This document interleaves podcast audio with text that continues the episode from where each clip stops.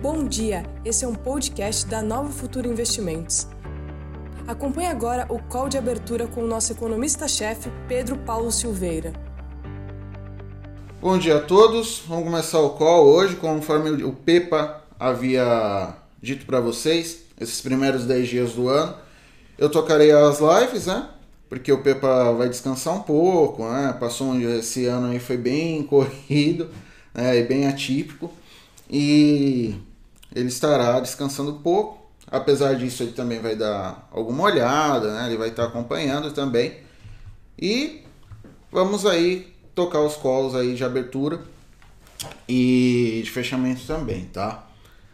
É, para esse ano aí que começa, né? A gente teve um ano bem difícil em certo sentido, devido à pandemia, devido às consequências é, que vieram com a pandemia. Os projetos que eram esperados a serem realizados pelo governo, é, muitos deles tiveram de ser adiados, até por conta dos gastos que foram feitos para conter os impactos da pandemia, não só no Brasil, como no mundo todo. Então, tivemos entraves para o crescimento econômico e, por consequência, em parte do ano, é, problemas na Bolsa de Valores. Né? É, o aumento que teve no, do meio para o final do ano está muito é, relacionado com as expectativas, como o Pepa vem dizendo, Roberto Atucci, até a literatura é, de economia e finanças diz que o mercado ele sempre busca é, antecipar os acontecimentos. Então, com a perspectiva de volta de crescimento da economia, ah, os mercados financeiros retomaram é, o seu crescimento, tá? Então, é, o que eu posso desejar para vocês é, é, um bom ano para vocês, tá? Uma, é, bons negócios, pessoal que já é mais é, experiente em bolsa de valores, possivelmente não se assuste tanto com o que aconteceu no, no próximo, no ano anterior e o que vem, o que possa vir a acontecer nesse, ainda apesar da perspectiva ser positiva, ainda há riscos, né? E para quem está entrando, é a ideia é acompanhar sempre, né? Não só as lives, mas buscar conhecimento por intermédio de literatura. O Pepa sempre indica aqui, tá? É, buscar conselhos de profissionais e também aí, é, caso é, tenha condições é, financeiras, é, já portar na carteira, guardar para fazer primeiro sua é, seu colchão de liquidez e começar a ofertar no mercado financeiro, porque na média o mercado financeiro sempre acaba sendo ganhador é, no longo prazo, tá? Principalmente para quem pensa em fazer, em construir patrimônio, é, pensando em deixar valor para o futuro, tá bom? Agora, é, vamos a, ao que aconteceu né, no, nos mercados, tá? É, hoje nós temos alguns dados bem interessantes, é, são dados de atividade econômica. É, os dados eles vieram bem é, dentro do, do esperado lá na Europa, tá? É, entre os principais é, países que e também é, indicadores se destacam o da Alemanha, que é a maior economia da União Europeia, e a própria é, zona do euro, o indicador do PMI de dezembro. Lembrando que esse indicador está muito relacionado a expectativas. Por quê? Porque o indicador ele está relacionado à compra dos, dos gestores de vendas. Então, a, a, os pedidos de compra desses é, gerentes indicam a expectativa que eles têm em relação à economia. Porque, vamos supor, o gerente de compras ele vai, com, ele vai fazer um pedido se ele acredita que a demanda por seu produto vai subir é, no, mês, no mês, certo? Então, esse foi o indicador de dezembro, último mês é, do ano. A gente olhar aqui a trajetória do indicador, que ele tem um gráfico, então ele voltou para os níveis de 2018, algo que é positivo, mas isso também está relacionado pela queda forte que teve, tá? Então, como a expectativa tem uma queda muito forte, então a, é, a esperança é de que a economia suba, então como um indicador de, de expectativa há um uma certa antecipação, tá? Quando a gente aumenta uh, aqui, por exemplo, depois da crise, é, quando a gente olha Posteriormente à crise, o indicador ele sobe fortemente. Então a gente tem isso é, após a crise de 2009, após 2017, né, em 2018, depois ele chega numa certa normalidade aqui, até porque quando a gente está olhando o indicador industrial e a indústria, é, no, no Ocidente ela teve, de certa forma, é, uma queda né, ao longo do tempo, que 2019, quando a economia estava crescendo um pouco menos, e agora, tá? Uma coisa que interessante que a gente consegue ver nesse indicador é que apesar da crise ser severa, é, ela a, a, retomada dela a priori é, tem expectativa de ser mais rápida que em crises anteriores, tá? Então esse aqui é o indicador do PMI é, da zona do euro. Só ver aqui, só filtrar também o Reino Unido, que também é interessante dar uma olhada. PMI do Reino Unido também veio bom. É, esse dado aqui da, da zona do euro, da, da Alemanha, apesar de estar um pouco abaixo do esperado, a gente pode considerar que está dentro das expectativas. Né? Foi, foi muito é, um pouco é, abaixo. Né? No caso do Reino Unido foi um pouquinho acima. E o indicador, sempre quando estiver acima de 50%, mostra a expansão da economia. É, na China, por exemplo, ficou abaixo, mas mostrando expansão da economia também. Tá? E a gente pode ver que a economia chinesa foi a primeira a ter a retomada. Olha, ela ficou um mês só. Naquele outro gráfico que nós vimos foram é, mais meses é, de retração mais severa. Enquanto isso, ó, é, acima de 50, a China passou por mais tempo. A China foi, é, é a primeira economia a se recuperar é, da crise, tá? Então agora olhando para mercados financeiros, ver como os mercados estão abrindo. Vou dar uma olhada aqui no Market Watch. Watch. É, os futuros lá na, nos Estados Unidos estão em alta. Na Europa também em alta. Então, começando o ano animado, né? É, isso se deve à ampliação é, das expectativas em relação às vacinas, mais vacinas sendo feitas, é, expectativa de estímulos, que esse ano seja um ano marcado tanto pelos estímulos fiscais e a continuação dos estímulos monetários.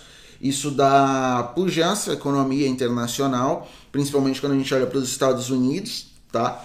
e também liquidez para o mercado financeiro.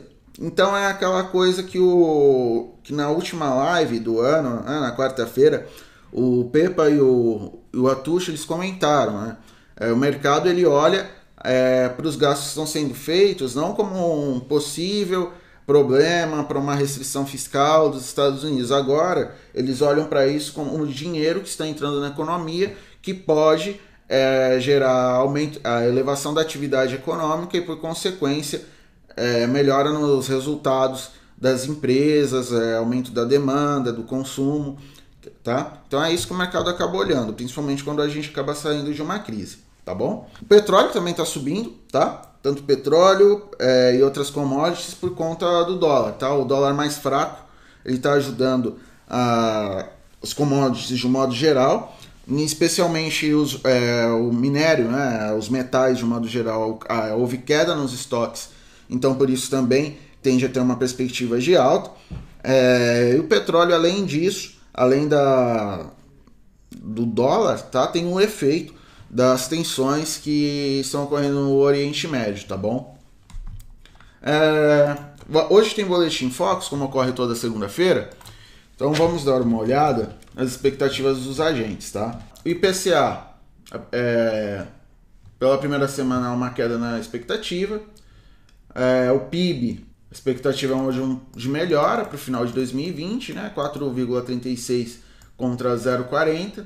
Os indicadores é, do setor público, né? De endividamento, alguns ficaram estáveis. É, e a dívida líquida do setor público, é, em percentual do PIB, deu uma leve caída exatamente por conta é, da melhor de perspectiva do crescimento, tá? É, todavia, ainda a trajetória é bem arriscada, de modo que em 2020 é, em 2021 tenhamos expectativas de é, muita é, mudança em relação à questão dos, teto, dos tetos de gasto, até flexibilização é, conforme o governo, o governo mude a, as suas é, suas políticas de gestão da crise. Né? Então, a questão das vacinas, como o Brasil, a, a, economia brasileira vai responder à, a possível retirada do, do, do auxílio às famílias, se realmente o tirará e os avanços da, da, das votações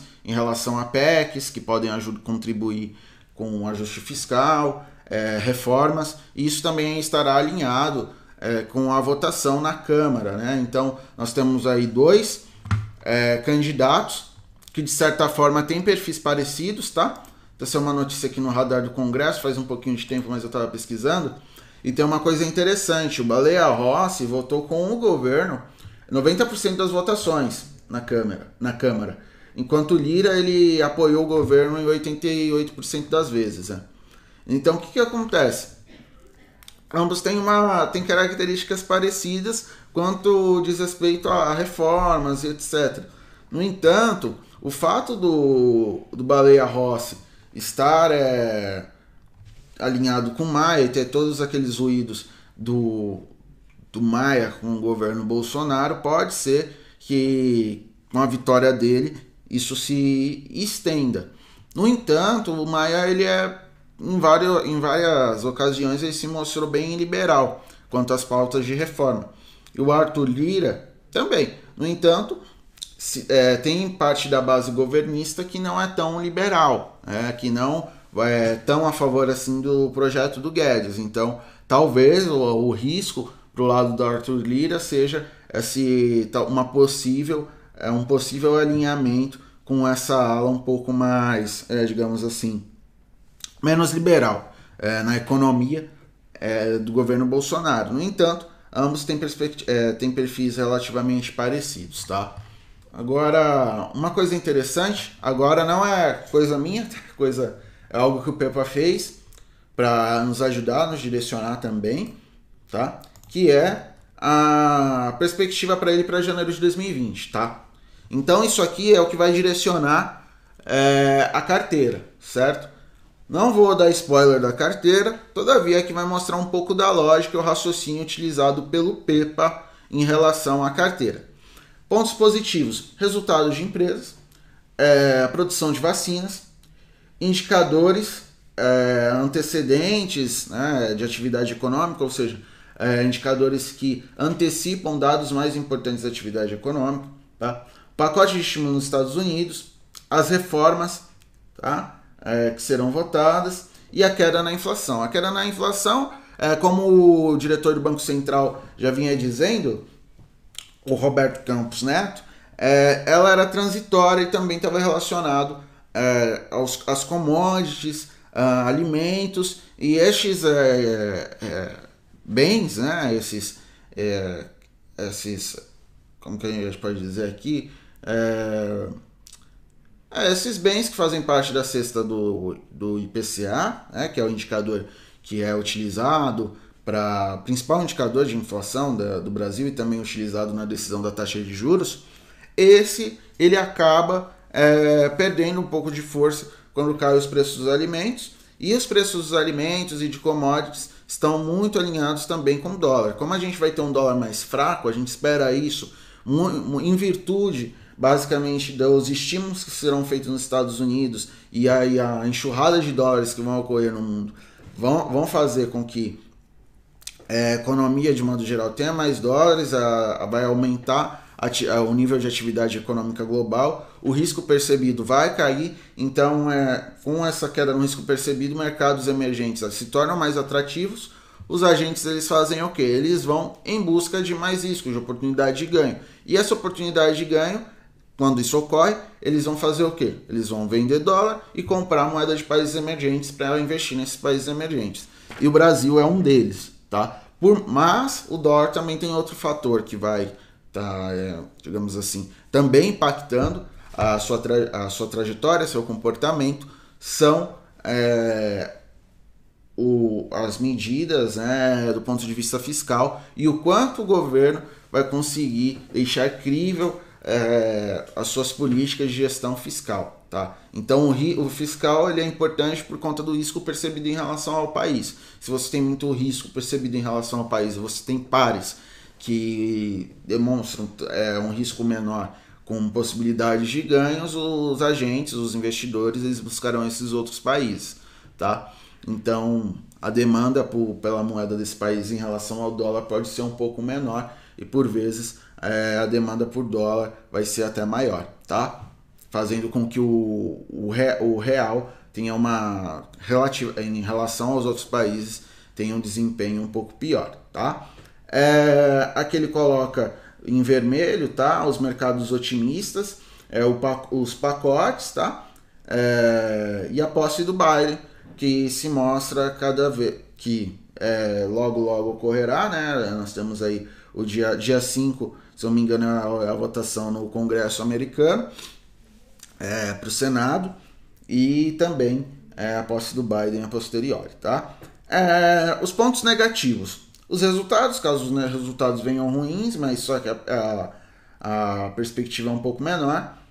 É, a segunda onda, que no Brasil a gente tem um processo de continuação da primeira, todavia existe a possibilidade de aumento dos casos, por exemplo, nos Estados Unidos, um aumento vertiginoso aqui no Brasil também, é, até na Europa após as festividades, também conforme o tempo passa e a vacinação da, da totalidade da população não ocorre, tá? E também é, levando em consideração o nível de eficácia da vacina, a quantidade de pessoas que vão acabar tomando de fato.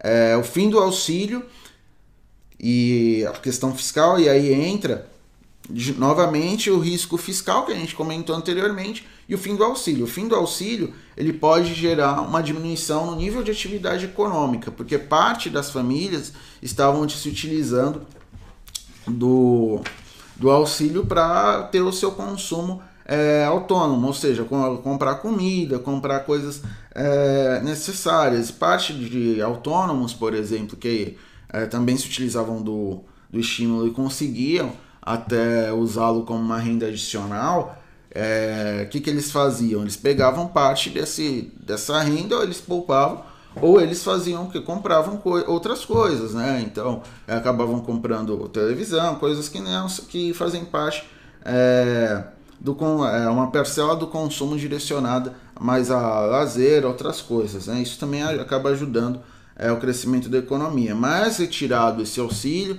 e levando em consideração é, grande parte é, das famílias que estão desempregadas, as pessoas que não é, conseguiram é, encontrar emprego, dos negócios que ainda não se levantaram por conta das medidas é, de distanciamento social e até mesmo aquelas pessoas que aí não estavam buscando emprego, então não entram na taxa de desemprego porque por conta da pandemia, é, por só estarem recebendo auxílio, talvez voltem a buscar emprego, aumentará o desemprego, tá? Então isso é, é um fator é, de risco, tá?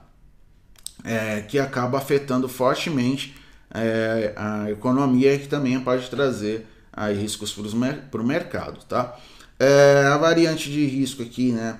Ela acaba se elevando por conta desses fatores e também tem a questão do, do Trump é, afetando a posse do Biden que são a, é, são toda a articulação que o Partido Republicano está tentando, juntamente com o próprio Trump, é, para tentar é, estender ainda mais o processo eleitoral nos Estados Unidos, tendo em vista toda aquela polêmica em relação às votações é, nas eleições americanas, tá? É, olhando internamente as empresas de reopening, e tendem, ele considera que podem cair, tá? Exatamente pelo aumento no número de casos e queda é, do, no fluxo de pessoas, né? Ou diminuição no horário de funcionamento da, é, dos, dos comércios. Tudo isso pode acabar afetando essas empresas. Então, loja, loja, shoppings, essas companhias. E tendo em vista um cenário externo positivo, é, e talvez é, e dados econômicos que podem vir bons, é, é, bancos aqui também podem subir, tá? Também porque estavam bem descontados, tá bom? E tendo em vista que o setor externo tem mais peso que o setor interno, é, segundo a visão do PEPA, e também é uma visão que eu acho que eu considero bem válida, é, mineração e petróleo, por exemplo, são é, outros setores de commodity, não necessariamente outros de exportação, como JBS, né, proteínas pelo fato do dólar estar caindo, mas o setor de minério, petróleo, esse tipo de commodity, gás também, é, podem ter é, combustível, né, podem ter aí melhora, tá? Então, essa é a perspectiva para o mês e sob essa perspectiva é, que a carteira será montada, tá bom? Hoje às 13 horas a carteira será divulgada, tá bom? Ah, Luiz Oliveira, como inerentes do Brasil, como violência e falta de habitação afetam o mercado. Olha, isso vai afetar o mercado só e somente se isso, é, digamos assim, gerar algum problema é, maior, né? Por exemplo, a violência do jeito que é não afeta tanto, tá? Na verdade, o mercado ele olha para outras coisas. Agora, se a gente entrasse num cenário de violência muito alto, é, que exigisse medidas mais rígidas do governo, com certeza isso geraria um problema de governabilidade, tá? De que colocaria em, em dúvida a, as instituições e isso para o mercado não é bom, tá? O Pepa sempre fala de um livro, é um livro muito legal. Eu também vi na graduação, tá? É um livro que se chama é, do Acemoglu. Nesse livro, o economista o Acemoglu, ele fala uma coisa muito interessante, que é a importância das instituições é, na economia e como isso acaba impactando. Tá? Então o mercado, de certa forma, também olha para isso. Tá? Então, quando você tem um cenário que chega a ficar caótico, é, possivelmente o mercado vai retirar dinheiro desse país. Tá? Um cenário caótico não seria é, visto com, uns, com bons olhos. Tá? Então, por isso que a gente olha países do Oriente Médio, é, não tem tanto desenvolvimento, outras nações. Não necessariamente isso significa é, que países que tenham é, instituições diferentes, como algo, outras, né? por exemplo, uma das é, nações que ao longo do tempo, quando a gente olha para a literatura, sempre foi considerado exemplo, é o Reino Unido, a Inglaterra, né? E quando você olha para as instituições da Inglaterra, elas são bem diferentes das instituições como, por exemplo, da China, tá? Mas isso não significa que a China não terá crescimento. São perspectivas diferentes, tá? Então também tem que levar em consideração que lá é um governo centralizado, que depois que o crescimento também veio com a abertura do mercado, por exemplo, mas é, o núcleo ali de, é, de, do aspecto político é bem diferente, né? A, a, o Reino Unido é uma democracia e a China não, mas ela tem outras coisas que fazem ela se tornar atrativa. Uma delas foi por muito tempo o custo baixo de mão de obra e também é, o crescimento econômico, tá? Ronaldo, é, Ronaldo Fleury, sim, varejo pode sofrer com o fim do auxílio, tá? Porque a renda disponível dos agentes diminui, então produtos de varejo é, será, digamos assim, é, não terá tanta demanda por eles, tá? Ô Vinícius, ah, bom dia, tá? É, o Vinícius é, Luandos Garcia. É, falando sobre Aí você deu uma pincelada, tá. É, commodities em relação à China, tá? Lembrando que isso não é uma indicação, é só uma análise, tá bom? É, tá muito relacionado ao minério de ferro. Então, aumento da demanda por minério de ferro, crescimento da China, tá? É, commodities como é, minério de ferro, tá? Claro, tudo que é relacionado ao ferro. Então, é, vamos pensar CSN, é, em, em certa medida nem tanto por conta do aumento do preço do minério, mas por conta do aumento da demanda dos produtos que a Gerdau faz. E com o aumento dessa demanda, eh, se essa demanda é tão forte de modo que eh, os preços do minério de ferro sejam repassados no produto e mesmo assim é, tem aumento da demanda, ou seja, é, a elasticidade preço é, é baixa, tá? principalmente para setores como construção, é, como algumas indústrias que podem voltar a crescer devido aos estímulos, estímulos também é um papel que pode ter uma perspectiva positiva. Então a gente tem CSN, Gerdau, é, Vale, então grandes empresas do setor de mineração. No caso do petróleo, está relacionado ao aumento da atividade econômica, tá bom? É, e também, hoje em especial, em relação às tensões no Oriente Médio, mas os pacotes de estímulos vão ajudar, pelo menos é, nesse é, primeiro momento, tá? Pensando no longo prazo, é, o petróleo, tá bom? É, e também, tá? Pela queda no, no dólar, também vai influenciar. No caso da, da proteína, é, talvez lá um pouquinho mais para frente ela pode ter uma perspectiva positiva, mas a priori o dólar vai acabar afetando, tá? No nosso caso, por conta das exportações. Ah, o, o Mário, é, na verdade não posso falar, viu?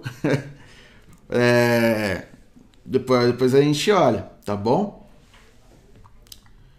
O Brian Nixon.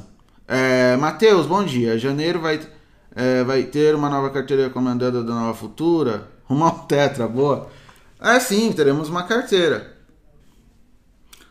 Bom, o é, Tiago, em relação aos FIIs, tá? Que a gente pode falar que, é, que a, é, o rendimento ele é mensal das ações, não necessariamente, tá? Então é como o, o que gera esse pagamento de dividendo, de juros sobre capital próprio, são é, os aluguéis desses fundos né, que eles investem em empreendimentos imobiliários, então é, você terá com mais frequência, tá? No caso das ações, é, você tem é diferente, tá? Então é numa data é, espe específica que geralmente está no site de GRI, tá?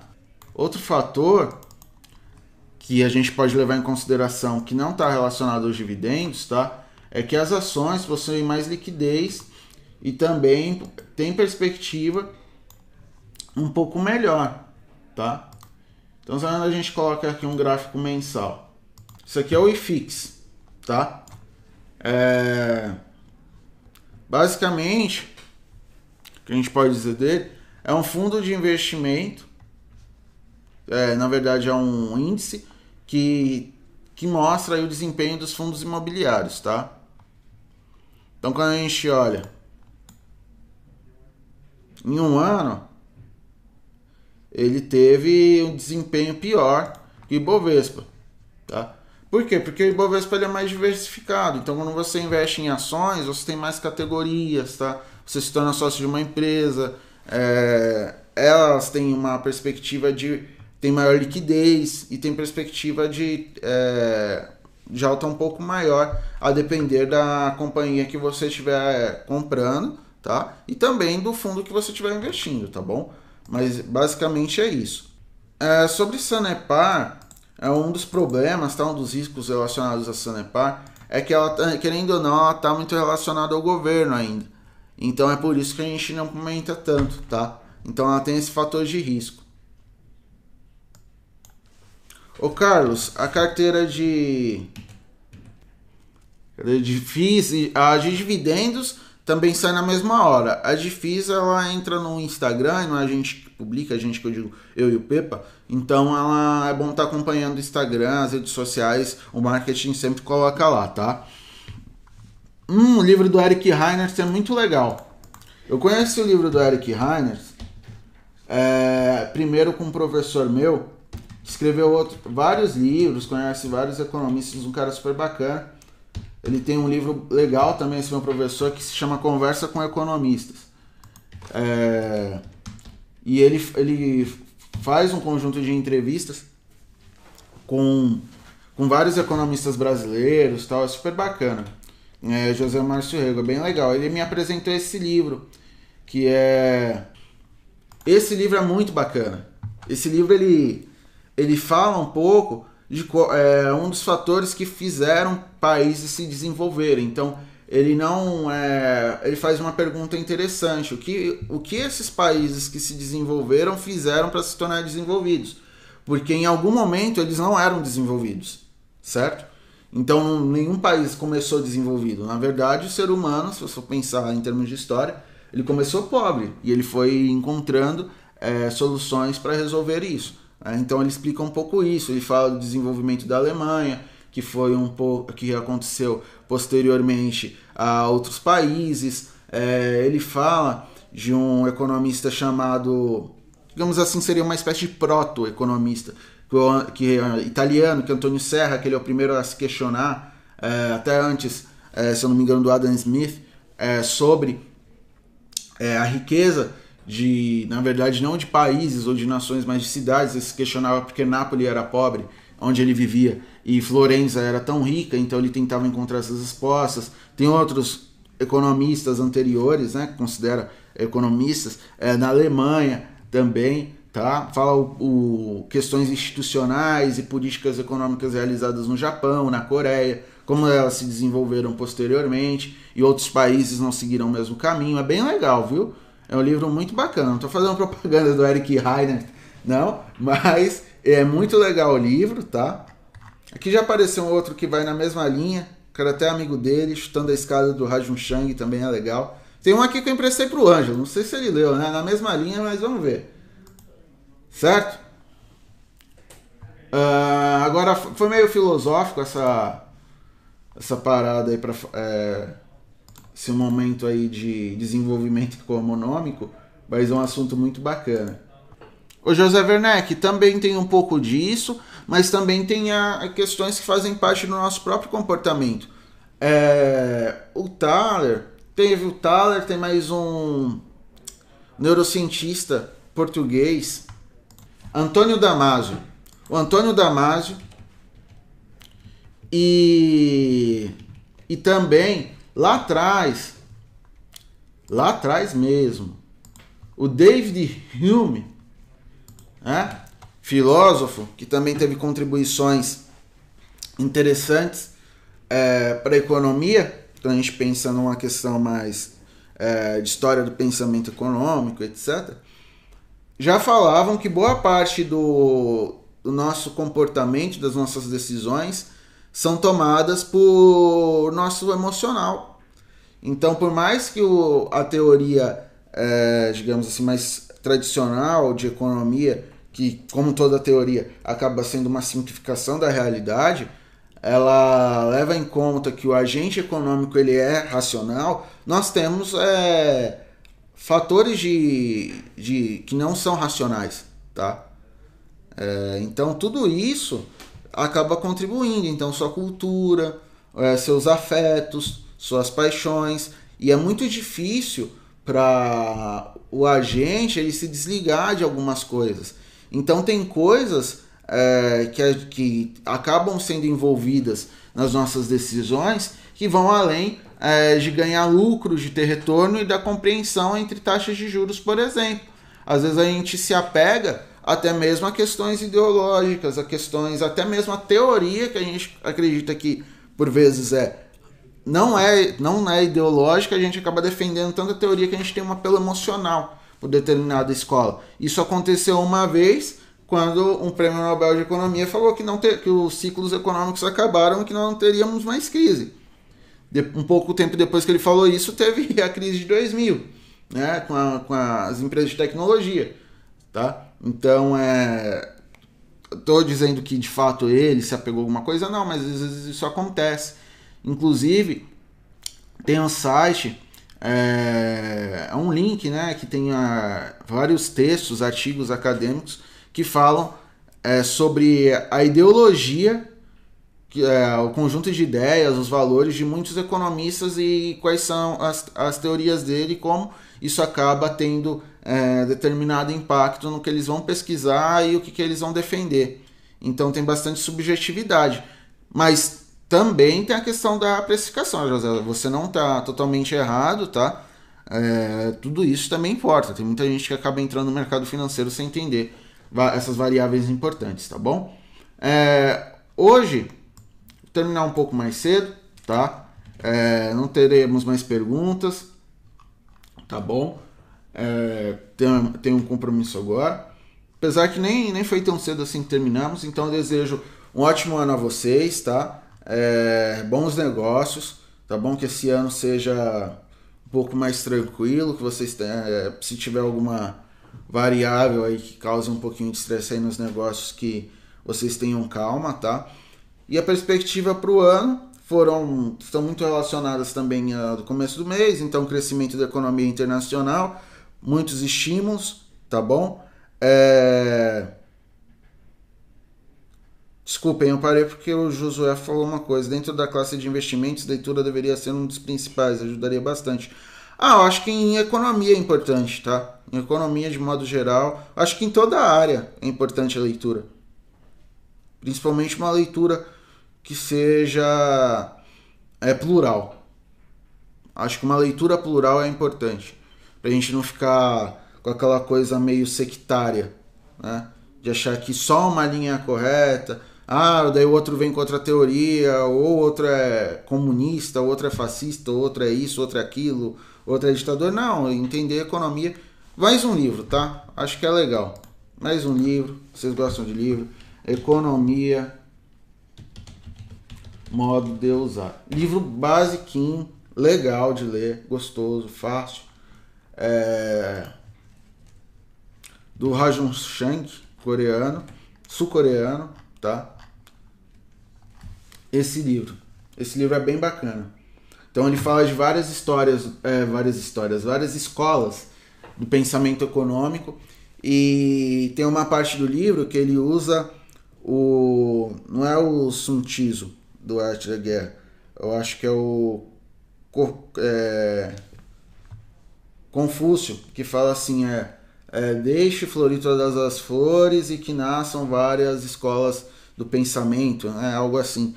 Isso eu acho que é importante. Eu acho que ampliar. A gente não pode ser, ah, eu sou é, Chicago Boy, eu sou keynesiano e fica naquela coisa, aí eu sou isso, eu sou aquilo. Eu, não, você, eu acho que é interessante, cada um, na verdade cada um faz o que quiser, mas eu acho que é interessante, é, ter, mesmo que você não concorde ler o que o outro pensa, né? Tem um livro, aí já não é de economia, que é de um filósofo, o nome dele é Sortilange. É... E ele fala que. E ele tá. Ou, na verdade, o livro dele é de filosofia. Tá? E ele é interessante que ele fala um pouco disso. Perfeito? Então é isso, gente. É, tem que atender o pessoal da, da CNN. Eles chegam aí a, às nove e meia. Daqui a pouco eles chegam. Então é isso. Bom dia para vocês. O Pepa já tá dando aqui, ó já tá dando aqui o aviso, tá bom? Bom ano para vocês, bons negócios.